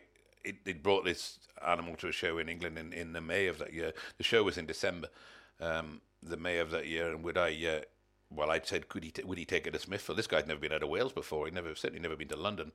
uh, so I said, would he would he take it? So I sort of uh, helped him out with grooming it and, and, and with um, feeding it and what have you. And the, the, the, animal eventually arrived at the Smithfield show completely untrimmed, so his head, nothing had been clipped at all. I said, just, what should I do? I said, do nothing, just feed it and bring. So it turned up at the show, and by this time, everybody's got all their animals already groomed, and they're all walking in and all just tarted them up, and this thing is just like looks like a yak, know, it's just completely covered in in hair. And then I spent a couple of days grooming this animal out, and then bit by bit, the top showmen come and have a look and go, looks like you might have something there, and then eventually it went on and through the group classes and then the the, the breed classes and then the the weight age classes and the rest of that, and eventually went on and became supreme champion of Smithfield. So I was, yeah, that was my dream that I'd put in from 20 years earlier to win that, more than 20 years. And then the year after, a, a top showman, um, one of the Scottish guys, had been taken ill with a with a bad back, and he couldn't show his animals. And he phoned me. He said, "Can you fly to Aberdeen?" Which I don't know, it's two hour flight from from me, and uh, fly to Aberdeen and come and uh, and come and groom these animals for him. What I showed him at Smithfield, so I did. And then that year we went there, and he won actually won champion and reserve in the show, which is the first time it had been done in 40 years for the same person exhibitor, Wow. same exhibitor to win champion and reserve. So I, I ended up having four animals in the championship in three years, which was uh, I don't think it's ever been done since. But it, it, it was, it still is, and was the greatest pinnacle of any show ever. Um, and then I hung up my, my, my clippers after that, and I, I sold my, my grooming business at around about that time, and I hung up my clippers, and um, I never really groomed another beast again. It was like that was that's where you got to get to. That's the best, and how can you keep repeating that? And then I went on to become gamekeeper turned poacher, which is I suppose a, a British expression, but I'm sure you understand what I mean. Where so I ended up becoming one of the the stewards at the show, and then for the next 10 years I was steward at the show and became a council member, a director of the show. And sadly, the show demised in 2004, the last show, and they pulled Earls Court down and turned it into, a block of flats. And it's never been the same since. So uh, that's that's Smithfield. It's it, it was it was the best. it's about Chicago. I, I I did a podcast saying Chicago the greatest show on earth, and and I think you know, Smithfield and Chicago between them were the greatest show on earth. Different reasons, slightly Yeah. different, but uh, Chicago the same. It moved to Louisville, still a great event. I've never been to. I will be out there shortly, um, but uh, never the same as Chicago, and and uh, nothing the same as Smithfield. Yeah, I guess I guess that's a good comparison too because, I mean, Chicago is huge. We hear uh, not a lot of people know about it, but if you hear stories about the Chicago Stock Show and and that whole Chicago industry, that was a hub Mhm. uh, for many many years in the states. And you look at old photographs from the Chicago Stock Show, and it's they've got entire arenas filled up with cattle. I mean, it's it's not 10, 10 per head. You got like fifty or hundred in there. Mhm. Um, it- it's pretty insane. What- but yeah, Louisville's still a good show. One of, one of the reasons, but one of the similarities between them is the Smithfield originally would have been the Smithfield Meat Market, which was in the centre of London in in um, Bar Bar Bar Bar Bar Bar Bar Bar. Fuck, what was it called now? Anyway, it's in the centre of, of Smithfield, and that would have been the show would originally have been there. And then when they put the Smithfield show, although it wasn't exactly in the same area of London, it was about the, the, the Smithfield Meat Market, and then them providing the showcase, the showcase or, or the exposition for you know, the, the the market. And of course, Chicago was exactly the same, where the Chicago was the Chicago stockyards and uh, massive that they were. And again, we've done a podcast on the Chicago stockyards and uh, unbelievable numbers that just just blow your mind. Uh, and then their Chicago exposition or expedition, um, expedition, ex- exhibition, Chicago exhibition was um, the, the showcase of, of, of the beef that went through through that through that that um that stockyards as well. So very similar, really, in in, the, in Yeah. the beings and the beginnings. It is. Now, we have some differences between the states and the United, or even England, uh, in terms of our livestock, in terms of physical, in terms of how we show them, uh, uh, how they look, of course. Do you ever think there's going to be a time where we're on the same page, phenotypically, genotypically, uh, kind of everything? Do you ever think we're uh, the UK and and the states are ever going to be on the same wavelength in terms of livestock? Short answer, yes. Long answer, um, there is a, a huge difference within both countries between the animals that win the shows and the animals that can survive functionally. And I think you guys, the difference is bigger than That's fair. you guys. The difference is probably bigger than we have in, in the UK. We show our animal, our beef animals. I'm just going to stick with beef animals in this. The dairies probably are different, but the beef animals, we show our animals with the un- understanding that it's all about killing out percentage, and it's about pounds of beef that you're going to get on a finer boned animal for a killing out percentage. So if an animal weighs 700 kilos, you're going to get 400 pounds worth of beef, or 400 kilos worth of beef out of that, or 500 kilos of beef out of whatever it is. Where with you guys, it's it's not about that. You guys, it's all about showing an animal that looks like it can produce and live on on a um on on a grass fed diet on, on, on about capacities Functionality. functionality, right? Okay, and you also because you're not interested in the same way that we are on, on production of beef, you're also on amount of beef. You guys are more interested in the quality of the beef. You guys aren't interested in the muscle and the rump, which we are because it still sells over here. So there's a there's a difference between the animals, and that has come from the way that the grading systems work with your side, grading systems work with our side, where people here will still buy lean beef, which they'll mince or they'll or they'll uh, do whatever with you guys. You, you don't want to waste. It's all about having having the high quality rib side of it. So that, that, that's the, the difference between the two sides of beef, the two types of beef is one thing, but the difference actually between the show animals is that our animals look when they put an animal on a photograph or in a show ring from a photograph that, or a photograph from a show ring, should I say, that the animal is right tucked up in its belly and it's standing there and it's got its head up and it's looking for some character and it's got its deep back end there that shows that it's got all this muscle you guys show them in a different way where you're looking for a, a, a, different line from the back of the head down to the top of the tail, which mm-hmm. down to the top of the tail, which is we would call a, a, gravy boat, and you guys probably wouldn't know what a gravy boat was. It's something used to serve gravy in, gravy in years ago at a, kitchen, at, a, at a dinner table.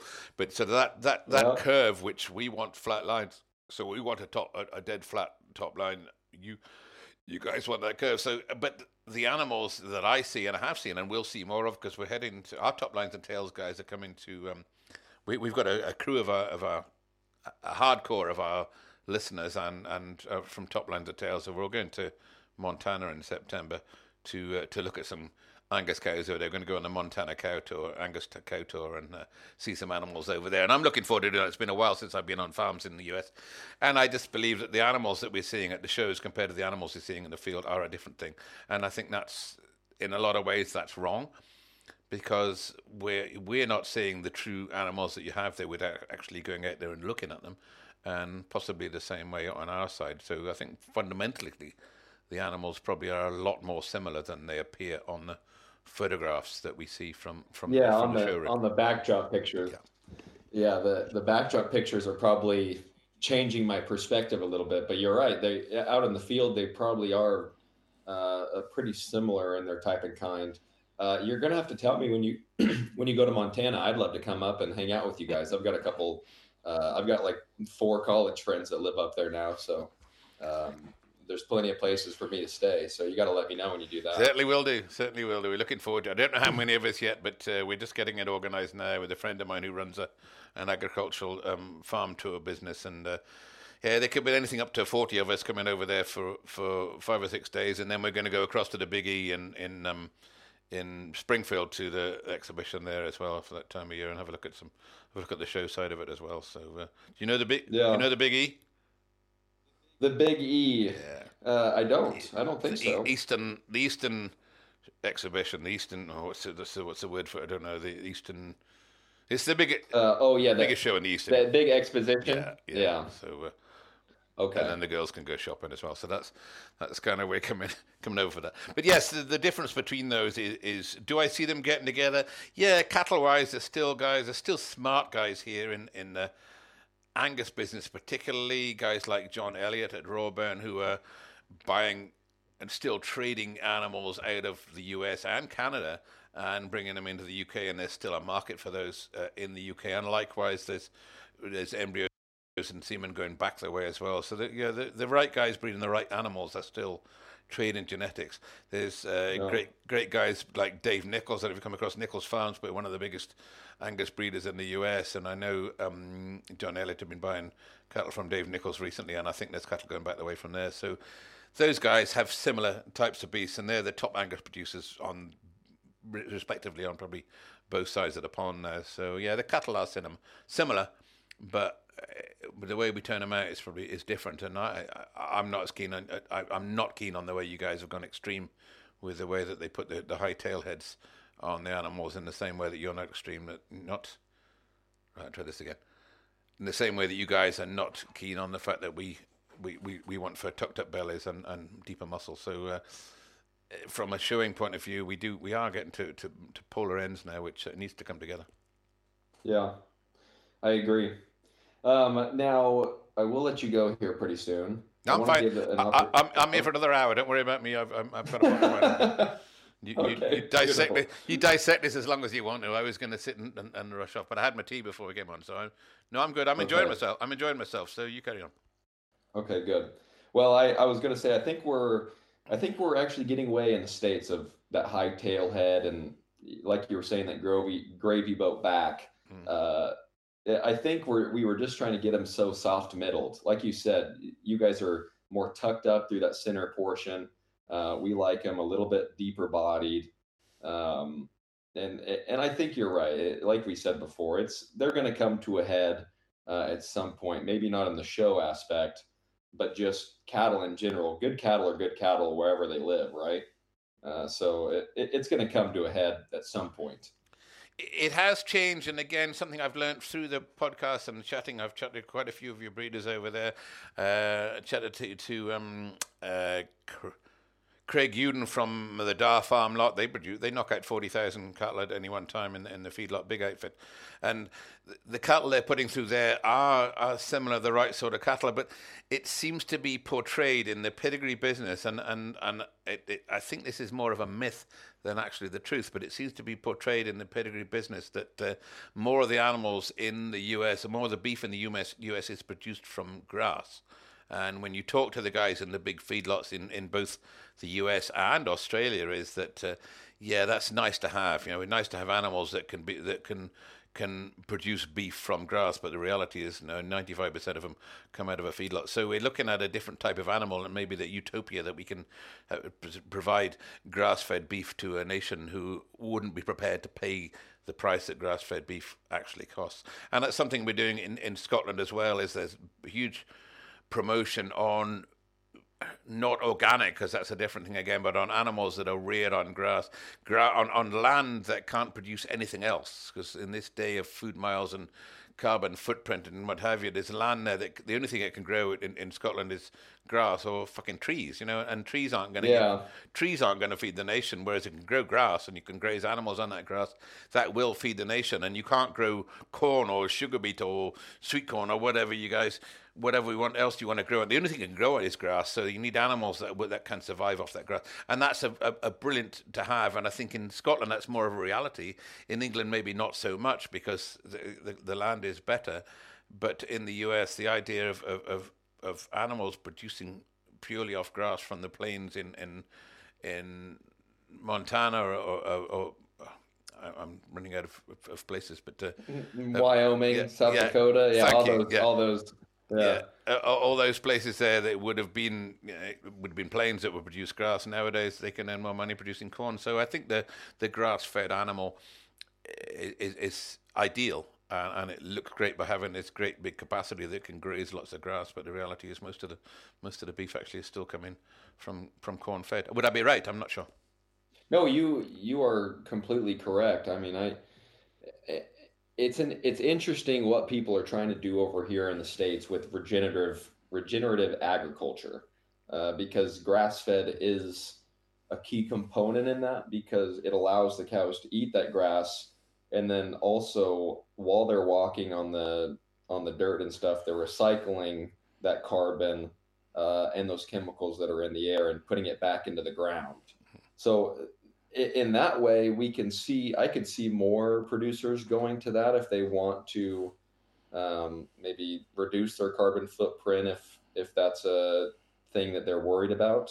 Um, but like you said, 95% of cattle over here are raised off of corn, but that also could be due to the complete monopoly that we have over here um, in terms of our cattle industry, in terms of the market. Uh, there's there's about four companies that are controlling all the feedlots and all the ranchers over here. So uh, that's not very fun. No, and, and again, if you, if you if you go back to listening to the, to the the podcast that I did with uh, Craig Uden, which we ran over two podcasts, where we went so long because he got so much interesting stuff to say, um, and and a privately run uh, um, um, feedlot, probably the biggest privately run feedlot in in the U.S. in, in there in Nebraska, um, but if we want to go back to that idyllic, let's produce reduce our carbon footprint, then that comes at a cost. And again, that's something we've talked about to quite a few of our guys on this side and, and your side for that matter. Everybody wants to produce the carbon footprint, then we have to pay we have to pay the price for that. We have to. We can't just say Yeah. we, you guys have got to do that. There has to be. There is a cost to that, and if that's that we go back to more grass-fed beef because we're it, it, it um, we're putting the animals out there and we're getting the recycle side side of it, then uh, wonderful. But uh, your price of beef has to go up. Simple. Yeah. Yeah, I um now I do love a good corn-fed beef. I do love that marbling in a ribeye, that big old chunk in the middle. You can't you can't really get that with grass-fed beef. I mean, you're not getting all that marbling in that in those steaks with grass-fed, which um, some people like, some people don't like. But I I love that all that marbling in there. Like you said, us Americans, we're so focused on our grading system, whether it be choice, prime, select, whatever uh, we are very, very focused on the highest quality meat possible, A- and it, it comes as a hindrance sometimes. Cannon, Cannon, this is your um, your podcast. You should be asking the questions, not me. But I'm going to ask you what uh, how the wagyu system is is or the wagyu cattle are infiltrating infiltrating into the high quality uh, beef end in in America. Is that something that you're aware of now? Is that becoming a topical subject? It is actually a the a company that sponsors this my podcast. They're called United Harvest, and they're a meat e-commerce meat sales company, Okay. uh, and they sell American Angus uh, Wagyu cross. Okay. Um, so I've I've had a couple of those steaks. They're absolutely incredible. They fall off. They, I mean, you can cut them with your fork. Mhm. Um, but yeah, you can see a lot of these higher end restaurants are um, trying to get more wagyu or Kobe beef.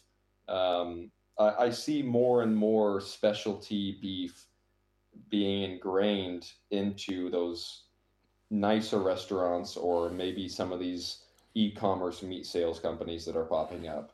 certainly not something that that it, the farmers in the UK are jumping on. I know one or two that have had wagyu and they're not anymore. And there's one company particularly who. Uh, who, who have been involved in other products and have got into the wagyu and they've cornered the market for wagyu beef and they are now um, putting that out through a lot of the top restaurants and there's a huge uh, marketing campaign behind that and high quality beef but it isn't something that's commercially easily produced and I just wondered how that's that's happening I know in Oh, Australia, yeah, I- Australia it's getting big but I'm not quite sure what's happening with you guys I don't think it's. I I mean, I don't know if it's even financially viable over here for a long period of time. I know that a lot of the wag, or I know this company that I work with, um, this cattle is born on the mainland of Hawaii, and then it's flown over. It's like six to nine months when they get about mid stage. They're flown over to Northern California, Mhm. and then they're finished out in Northern California. But there's something about that soil in Hawaii that just helps them grow, or it, they they need that enrichment of the soil down there, or something. I don't know. But this stuff is like two hundred dollars a kilo, right? But I mean, it, it has to be because of, of you said the, the the cost of producing it. Exactly. No, it, you're going to get higher beef prices if it costs more to produce it and raise it. Yeah.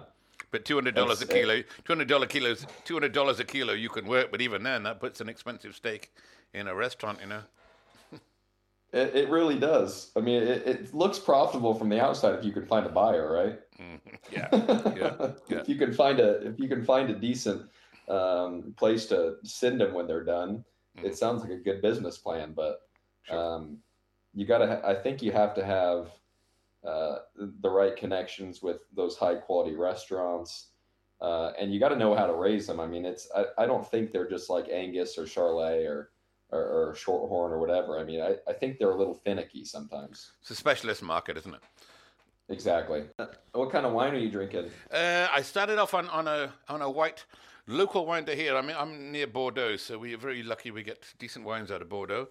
That And, is uh, lucky. And then I've got a, a red. My wife just brought me a red, which I haven't started yet, which is a Bergerac, which is in our local district here. Which some some is good, and some not. But I'm sure she's brought me the good stuff. So yeah, I'm I'm on both at the moment. But uh, Beautiful. that's fine. Um, I I want to dip into um, your pedigreed software business, uh, and you you were very general in your uh, description of that. So if you could describe what what it is software wise that you built for uh, a pedigreed system. Yeah, the when when I sold my grooming business, I sold them to a company called Ritchey Tagg, and and uh, they made ear tags, and they're global. They were global, anyway, American, I think, originally, and um, they carried on supplying the grooming equipment, my grooming equipment. So I worked with them for two or three years, selling the marketing, running and marketing their, running their exhibition units. So we two exhibition units. We do all the agricultural shows and supplying all the equipment and, and, and all their, their range of products, which was quite versatile. Uh, in the meantime, I started breeding pedigree Texel sheep, and uh, when my pet Texel sheep, I just got into computers sort of a bit earlier than that time, and I wanted a computer software program to manage and look after my Texel sheep and look at the genetic side of it rather than just the numbers side, if you like. So I wanted mm-hmm. something that would map the pedigrees going back the way, and something that would, if I could put all the, the weights in there, it would work. Yeah, it would calculate the you know the, the weight gains through various animals. And it was only a fairly small flock that I had, but so I looked at various things and I couldn't find anything. And then I spoke to one or two, and they said, "Well, there's nothing out there." So I thought, "Well, there's got to be a market there for this." And having spent my last five or six years selling products to pedigree farmers across the country, pedigree sheep farmers and cattle farmers and, and horse breeders and everybody else across the country. I already had this ready-made um, client base, I suppose. When I said to them, "Would you, would you like something like this?" and they all think, "Well, that's a good idea." So I paid a guy to. I knew nothing about computer coding. I paid a guy to uh, come and write a program. I sort of sat down with a piece of paper and said I wanted to do this, this, and this, and he went away. And at thirty pound an hour, which is a lot of money back in, in, in early nineties, thirty pounds an hour, he went away and wrote this thing, and he got sort of three quarters of the way through it, and I'm into 25, 30 grand, um, paying this guy, and then so he came up with this product which kind of worked uh, it did all the things I wanted it to do, but would it do the other things I wanted it to do? No, and I sort of ran out of money to pay him anymore. So I just studied what he had written in the way of code, and I, I must have a mathematical brain somewhere because I taught myself to write computer code. So I kind of got into the coding side of it, and, and trial and error, a lot of screaming. Basically, I, I eventually started took this program to where it needed to be, and then I started selling it to my my fellow uh, breeders. But the the USP with it was that we would go to them. I would go to the pedigree breed societies. It was all sort of sprung up from, come from different angles, I suppose. Some of them from hundred years ago and more. These little offices they had where they would have all the records for pedigree Texel sheep or Southdown sheep or Angus cattle, whatever it was, and they would all they would all have data in their computer systems that they could um, provide uh, into the system that I was selling. So somebody would come to me and they want a pedigree program about the Angus cattle, and I would actually provide them the program with all their animals already pre-installed in it before it arrived at their desk, and that. That to me was harder than actually writing the, the, the, the program or designing the program itself because I had to learn uh, a lot of skills to, to, to, interpret the data that came to me in a thousand different formats from a thousand different places. So the guys would actually have a pedigree program. And then harder still was trying to educate people how to use a fucking computer because half of them had never even seen one before. So I'd spend hours and hours and days and days on the phone to people who hadn't even they thought it was a great idea, but they didn't realize that they knew absolutely nothing. That you know, they'd buy a computer and literally turn it on and expect all this stuff to appear on the screen. and of course, it, where's the software? it didn't even work that way. So you're spending your first day, and and sort of part of it, I'd give them online training and realize this just wasn't viable because I was just spending hours and hours and hours and hours on the phone to people all the time, and it wasn't doing myself or my marriage or anything else in my life any good. So it was a great idea. So I, I, I um I sold.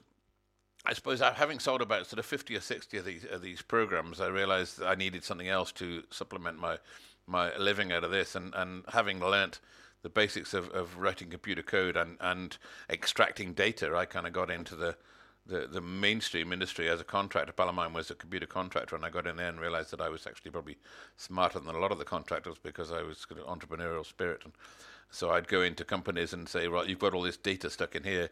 I can extract that data out and turn it into something that you can use. So I became a, a data analyst purely by default or by accident as much as anything else. And I kept the agricultural software company running then for another two or three years. And, and, and the one worked well with the other because I could sort of mix the two in together. But I probably put four, or five hundred programs of those, maybe more, out into agricultural, into pedigree breeders around about the UK. And I wrote there were forms that they could write so they could put all their animals and hit the button and it would send the form directly into the the Breed Society or print it out, and they could mail it into the Breed Society in the same format that they had on their um, on their paper. And all this will be alien to you, Cannon, because nowadays you go online and just hit the button and send all the all the pedigree entries in, and it's just it's commonplace. but but this is completely before all that happened, and we were getting into Yeah, the, course. getting to the internet age then, where I could get people to email a file to, so they could hit the button and they'd email the file with all their calf registrations on for this hundred cars for this year. They'd press the button and it would email them in, and uh, and the guys at the other end would say thanks very much, and then they'd print it out and type it all back into their machine again. So it kind of kind of got, got halfway there, but not quite. Eventually, we got it sort of seamless, and I worked with with. Um, uh, there's an outfit here, well, with Blup, you'll know of Blup, what you guys called, um, what you guys call it? It's not Blup, you call it something different. Uh, the the e- EB, you call EPDs, is that right? We call them EVBs. EPDs, yeah, E- EPDs. EPDs, we call them EBVs. So the, the the system that worked with that, where when you they put all the animal weights in, so the guys would go and there would be a third party company who would go to on farms and measure weigh all these animals and measure the various things and then pour all that data into their computer and then I it would feed into mine and then I could feed it back into those and we got that thing seamless enough that we could send files backwards and forwards to each other but it was it was long before its day and uh, Of course. and, and likewise with my company before that, um, I got to a stage where I wasn't really managing it to the point where I want, I'm growing it to the point I wanted to do. And somebody came along and wanted to buy that, so I sold that one as well. So I've sold. Uh, that's the second company I've sold, and wouldn't say I made millions out of it if I'd kept it and carried it on going. There are companies out there now who are better than I am, but uh, um, it, it ran its course, and I really enjoyed it. But it was it was it was a huge learning curve, and, and something I'm quite proud that I taught myself then to be fluent in four or five languages in computer code. Yeah, you're um you're very entrepreneurial, and um, I, I like that because I think that I am the same way. Um, but it takes a special kind of person to develop that, and I mean, like you said, you're you're putting your own money into it to build the code. The guy builds the code for thirty grand or whatever. It's not really like what you want, so you're having to do ten times more work than you were expecting to do. I mean, there's eh, the thing about entrepreneurs is you're doing more than just creating the idea and watching it grow. I mean, you have, you're going to have to maintain that through the entirety of the process or until you sell it. Uh, but I really, I, re- I appreciate that about you, Andy. I think you're, I think you're an entrepreneurial mind, um, and I, I don't think it'll be your last company that you sell. Okay. I was told that uh, um, what would you do if you um, had given your life over again? And I said I would do exactly. I'd make all the mistakes that I made the first time, and that's kind of how you go, really, isn't it? And uh, yeah, Yeah. I, you got to enjoy your life, haven't you? And, and and a lot of stress I went with it. And okay, it cost me a marriage in the finish, and that hey, maybe that's not the point, but there there are parts of your life you think, why the fuck am I doing this? I ran a crop spraying business at the same time for a while, which I'd run two um, crop sprayers, and we'd run those. Uh, we got we don't get the weather you guys get down there, so you get only maybe hundred days a year. You could run the crop sprayer when the wind wasn't blowing, it wasn't raining, and when the weather was right, I got two guys in there, and they drive all day, and then I'd dri- I'd drive back from Aberdeen like an eight-hour drive, and then I'd jump on the crop sprayer and I'd drive all night. And I had one of the first mobile phones, so I'd be on my mobile phone, you know, in, in daytime. Uh, I was on there ordering products and, and, and various things. I mean, obviously, it didn't have computer capacities back then, so I was just trying to do, yeah, I was trying to do too much, I think, and, and, and make make everything work. But I enjoyed it all. I enjoyed it all, and, and I left the farm with nothing and, and made something of myself. So I, cause I suppose I Yeah. somewhere along the line I should be proud of that. I think so. Tell me about all these books that you've published. You're uh, along with everything that we've just talked about. You're also an author, um, and you've ventured into writing children's books. You've written about um, uh, the li- or just the ag industry, the livestock industry. You're writing about uh, breeds of sheep. What makes you want to put pen to paper? Uh, uh, again, I think as, as I realized at one stage that I'd become what's called a, a technical author. So a technical author is somebody who writes about. I would go into this is now evolving on from my uh, my time in the livestock industry, and I moved on, and I moved away from agriculture. I will admit that, and then we, I had two sons to go through boarding school, very expensive, um, and I needed money, and I, I, I got into a business that was very lucrative in, in the, the start of the millennium or the end of the nineties, uh, and I became that I would what I said earlier on, sort of um, on I could work out data and, and, see where things fit in. I would go into companies and troubleshoot. So I'd go into blue chip companies and I would go in there with a, a, a, blank piece of paper and I would look at all the legacy systems that they had. Very often these companies had bought this company down the road and that company, and then they would be end up with been 20 companies all within one shell, if you like. And then that in that one shell, all their legacy computer uh, software coming from this side and that side. This is before the days of Oracle and all these guys took it all over and I would I would look at all these different systems and then I would put together a document together for them with saying this is the selection of data that we had and this is what I think you could do and then based on that maybe you should look at buying this system or that system. So it was a business analyst, data analyst skill that I that I evolved, and I realized I was writing technical documents and I was spending all my time writing technical documents about things I didn't really like and about people I didn't really want to be with and uh, I was jumping on a train and traveling to London and and, and flying to wherever and. Uh, in a suit and and I'd, I'd feed my sheep in the mornings and go and and um, you know with my Wellingtons on and then take my overalls off and stick my three piece suit on and jump on the train and, and, and chatting to people about business stuff. But I didn't. It wasn't me. It wasn't me. And I did it for, for enough years to put my boys through boarding school. I made earn a lot of money doing it. I, I would uh, happily say. Um, well, I won't. I wouldn't be ashamed of, should I say? And then one day I just thought, you know what, I'm going to write. I might as well write about something I like. So. Uh, uh, uh um, a flash moment. What's the word? A eureka moment, I think you call it. When I was on the train, yeah.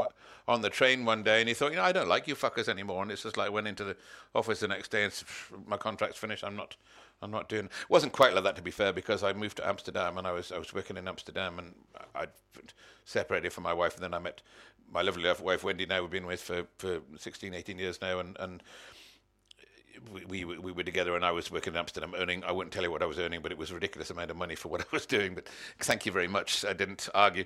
Uh, and I just thought I had, I just, I didn't want to do that either. And I just, we sold up, moved to France and, uh, and I thought, well, I'm going to, I'm going to write about my experiences in the, in the livestock industry. And I sort of rekindle, I suppose, around about the time Facebook came back in, rekindle a friendship of sort of a few of the people that I'd lost over the previous 10 or 15 years. And, wrote a, a, story about a cow that was destined from Scotland that was destined to go to the Royal Smithfield Show, and, and her experiences in that time were my experiences from the the years that I'd had to go into Smithfield Show, and that was sort of that book that I thought probably wanted to be written, and I put it out there, and a few people said it was good. Hey, it went out and sold a lot of copies, and everybody was happy about it. It was called The Right Color. Look it up, The Right Color by Andy Frazier. I I did see that. Yeah, I did see that when I was looking you up. I saw that. I saw that book. Uh, and um, from then I decided, well, children's stories. Somebody said it wasn't really an adult story; it was more because it was written from the point of view of the cow. Um, it was kind of like Babe uh, and meets uh, yeah. Black Beauty, and so it was written from the, the point of view of the cow. So uh, I. Uh, somebody said, "Well, what, uh, that's more of a children's story." So I thought, well, "Why not make it a children's story?" So I rewrote it as a children's story, which is called "About a Cow," and then uh, I wrote another four books in that around that same cow character, which were great fun to write, and I could still hear myself laughing as I wrote them. And I always think if you laugh when you write something, somebody will laugh when they read it, and, and I, I, stand by that to this day. And then I wrote a few other books, one one about a pig called um, The Amazing Adventures of Oinky Grub, which I've just recently revisited and uh, and narrated, and uh, again, great fun writing those books and, and absolutely hilarious times. And I enjoyed it, but I realised there's no money in this. Uh, for the time and effort it takes to write a book, which takes a huge discipline. And any, yeah. yourself or anybody out there listening, it, it, to write a book, they say there's a book in every one of us, and there is. And writing a book is dead easy. It's dead easiest thing in the world, but it does take a lot of discipline and a lot of time. And and and don't. Exp- well, my mantra is: a write about something you know. B don't do it for the money, and C never write never write when you're drunk. Those that's that's my mantra, and uh, anybody wants to live by that one, carry on. But it does take a lot of a lot of time, and don't expect to get rich doing it. So I did that, and then having done that, then there were other books out there that came to came to me, and I thought, well, I'd write that, and I'd write that, and then I wrote a, uh, my own memoirs, two or three. Yeah, it, it ended up. Um, quite a long process over the next 10 years. My wife was working, I was here in France renovating this big old farmhouse, which I'm sitting in the middle of now, a big pile of a house. Um, all these bedrooms renovated upstairs, which nobody lives in apart from the, the spiders, and enjoyed doing all that. and uh, and so I just wrote, and I just literally would write five or six hours every day, and I wrote. Yeah, I've written forty-four books, I think, in all, which is too many. Jesus, that's a lot of books. That's a lot of words. I was told one day a seminar, a, a guy said, "How to sell a million books? Write a million books. How to sell a million copies? Write a million books, and then sell one of each to your mum." exactly. And when I started this podcast, I was like, it's going to be great when my mom is the only listener to this. when, when my and it turns out my mom doesn't listen to my podcast. I think she's the only family member that doesn't listen to it. But uh, that's fine. That's fine. Mom, if you're listening, which you're not, uh, I still love you. Hi, Cannon's mom. We love you too. I love it. Well, uh, Andy, this has been great.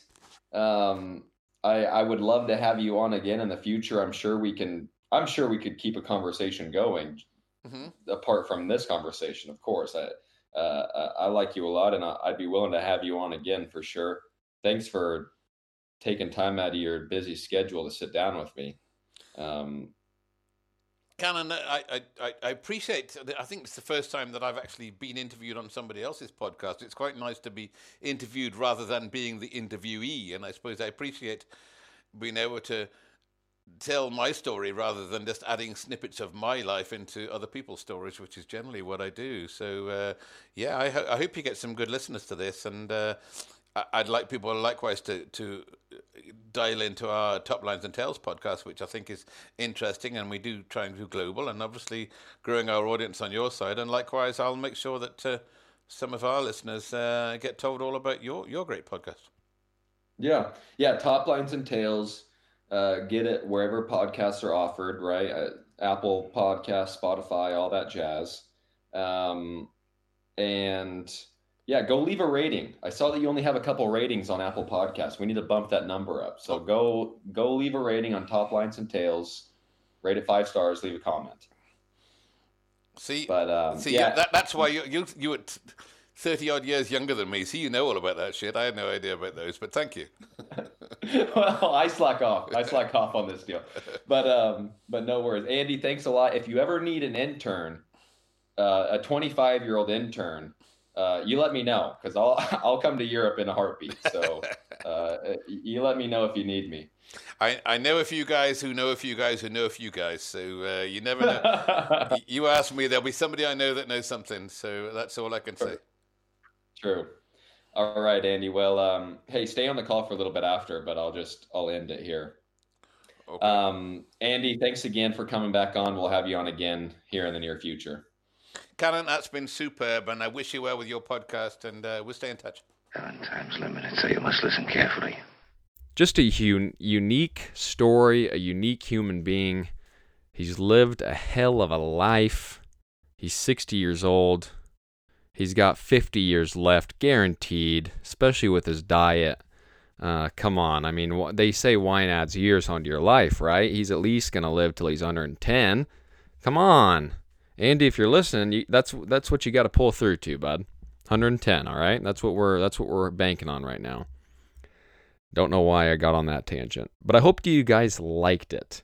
And I want to have more of these stories on. I want to have more stories than just like the local guy goes to county fairs um, and raises hogs, raises cattle, blah, blah, blah. I want to have some unique stories uh, to share with you guys um, to kind of open up your perspective on this industry. It's not as so small as you think it is, it can be very large in some ways um, in worldly ways. I hate that I made that joke. Okay. Well, come back next week. I'll have another episode for you. I'm going two weeks consecutively right now. I, I hope my loyal listeners that are still listening to this, uh, still listening to the outro, shout out to you guys. I, I- I'll give you guys presents at some point, I promise. But two weeks consecutively. Uh, who would have thought? Who would have thought? Me. I, I was hoping to get here. So I'll have another episode for you again next week. We're going to keep it rolling. Check out Cattle Pros. Check out Legendary Mindset. Check out The Keeper Pin. If you like rabbits, check out Best in Show. And it's not a part of the Bear Media umbrella, but go check out Toplines and Tales because, because it is a great podcast, and Andy is creating some incredible content on that podcast feed. I love you guys. Goodbye.